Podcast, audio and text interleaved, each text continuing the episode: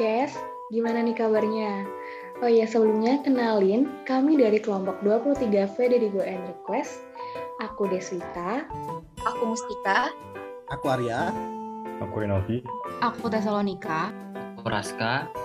Aku Diandra. Aku Ana Maria. Aku Nabila. Aku Cahaya. Aku Okta. Aku Mukit.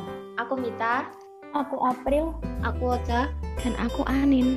Nah guys, kalian udah pernah denger belum sih tentang era Society 5.0? Udah dong. Udah dong, Des. Oh. Udah dong. Itu yang kayak di Jepang bukan sih? Bener, bener banget. Nah, kalian setuju nggak sih sama era Society 5.0 ini? Kalau aku sih tim gak, gak pro ya. Kontra sih. Kontra sih. Kontra sih. Kalau menurut Mustika gimana nih? Tentang paradoks pendidikan di era Society 5.0 ada banyak banget poin-poin yang harus kita bahas. Salah satunya ada proses interaksi dan komunikasi yang minim. Kerasa banget nggak sih guys perbedaan selama dari ini? Interaksinya tuh jadi berkurang. Yang dulunya ada interaksi langsung, misalnya tanya jawab, diskusi, obrolan sampai ice breaking yang asik, sekarang jadi kesannya formal banget. Pada intinya, kenyamanan interaksi berkurang tergantikan dengan kekakuan komunikasi.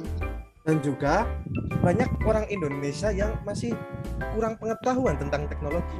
Mungkin karena industri di Indonesia itu kurang menerapkan teknologi kayak pasar, kayak uh, toko kelontong biasa dan lain-lain. Nah, selain yang udah disebutin tadi, kualitas jaringan di Indonesia juga masih buruk. Pemahaman teknologi yang tidak memadai dan tidak merata di seluruh wilayah membuat proses belajar mengajar menjadi kurang efektif. Bahkan di perkotaan sekalipun, tetap ada pengajar dan peserta didik yang kurang memahami. Nah, lalu juga di Indonesia masih ada 62 daerah yang tergolong daerah 3T sehingga terjadi beberapa hambatan seperti permasalahan listrik, perangkat penunjang, dan juga keterampilan dalam teknologi yang masih terbatas. Dalam pendidikan era Society 5.0 ini, komponen teknologi adalah modal awal dan utama. Namun tak bisa dipungkiri, manusia belum dapat memaksimalkan fungsionalitas teknologi, sehingga proses kinerja pendidikan yang serba digital ini tidak dapat berjalan secara efektif. Harus diakui, penerapan teknologi dalam bidang pendidikan di Indonesia masih dalam tahap yang sangat awal. Hambatan dan permasalahan dalam penerapan teknologi di bidang pendidikan antara lain disebabkan oleh adanya ketidaksiapan sumber daya manusia dalam mendukung penerapan teknologi di sekolah. Dengan keterbelakangan pemahaman teknologi inilah, penerapan teknologi di bidang pendidikan hanya akan menjadi impian semata. Lalu yaitu angka melek teknologi yang rendah. Seperti yang kita semua tahu, belum semua rakyat Indonesia itu melek teknologi, terutama yaitu generasi orang tua kita.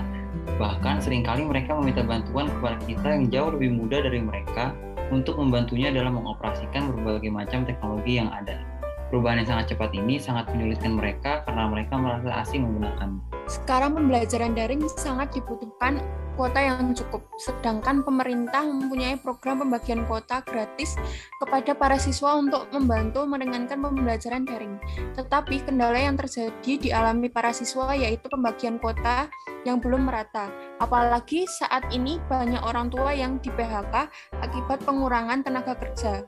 Pemasukan yang terbatas untuk membeli kebutuhan pun terbatas, apalagi kuota saat ini yang tergolong mahal akan begitu susah bagi mereka untuk mengikuti pembelajaran daring. Selain itu, ada beban pembayaran uang SPP.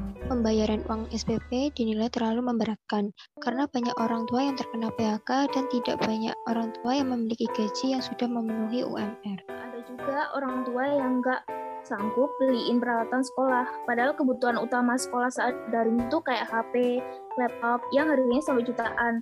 Bahkan saat gak pandemi aja nggak semua kalangan mampu beli barang-barang itu. Sekarang orang tua juga merasa resah diakibatkan adanya pungutan liar yang dilakukan oleh oknum-oknum sekolah.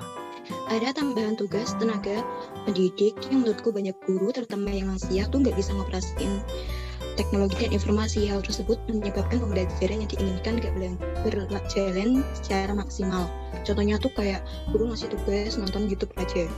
Nah, seperti yang kita tahu nih, kan banyak tuh tenaga pendidik yang belum PNS, yaitu pendidik honorer. Tenaga pendidik yang udah PNS dan yang masih honorer kurang lebih punya tugas yang sama, tapi gajinya berbeda. Dan tenaga kerja honorer relatif punya gaji yang di bawah standar, tapi mereka dipaksa harus memenuhi sarana prasarana pembelajaran daring.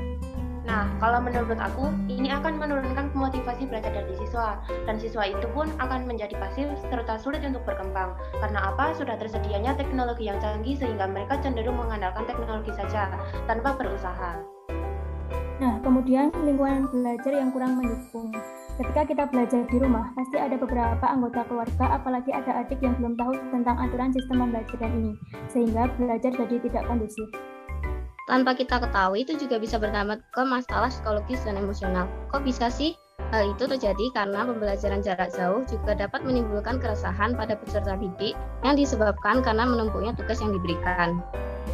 Selain itu, efektivitas belajar yang kurang karena kesulitan membangun komunikasi dua arah. Guru yang nggak bisa melakukan interaksi dengan murid dan juga murid yang kesulitan menerima materi. Terkait efektivitas itu seharusnya diimbangi antara tenaga pendidik dan murid, karena kadang saat gurunya aktif, muridnya pasif dan sebaliknya, dan itu menghambat efektivitas. Jadi dari semua pendapat yang udah teman-teman kasih tahu, aku bisa nyimpulin nih kalau setiap regulasi atau sistem selalu mempunyai dua sisi. Sisi positifnya yaitu uh, Society 5.0 ini bisa memacu, memacu Indonesia untuk lebih maju dan menjadi modern.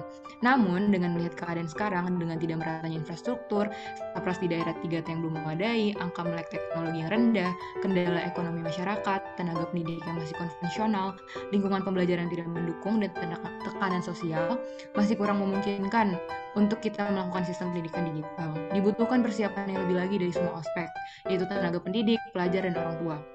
Selain itu, pemerintah juga perlu membuat kebijakan yang lebih tegas karena agenda pendidikan ini harus diprioritaskan. Oke, segitu aja dari kami. Terima kasih, sampai jumpa.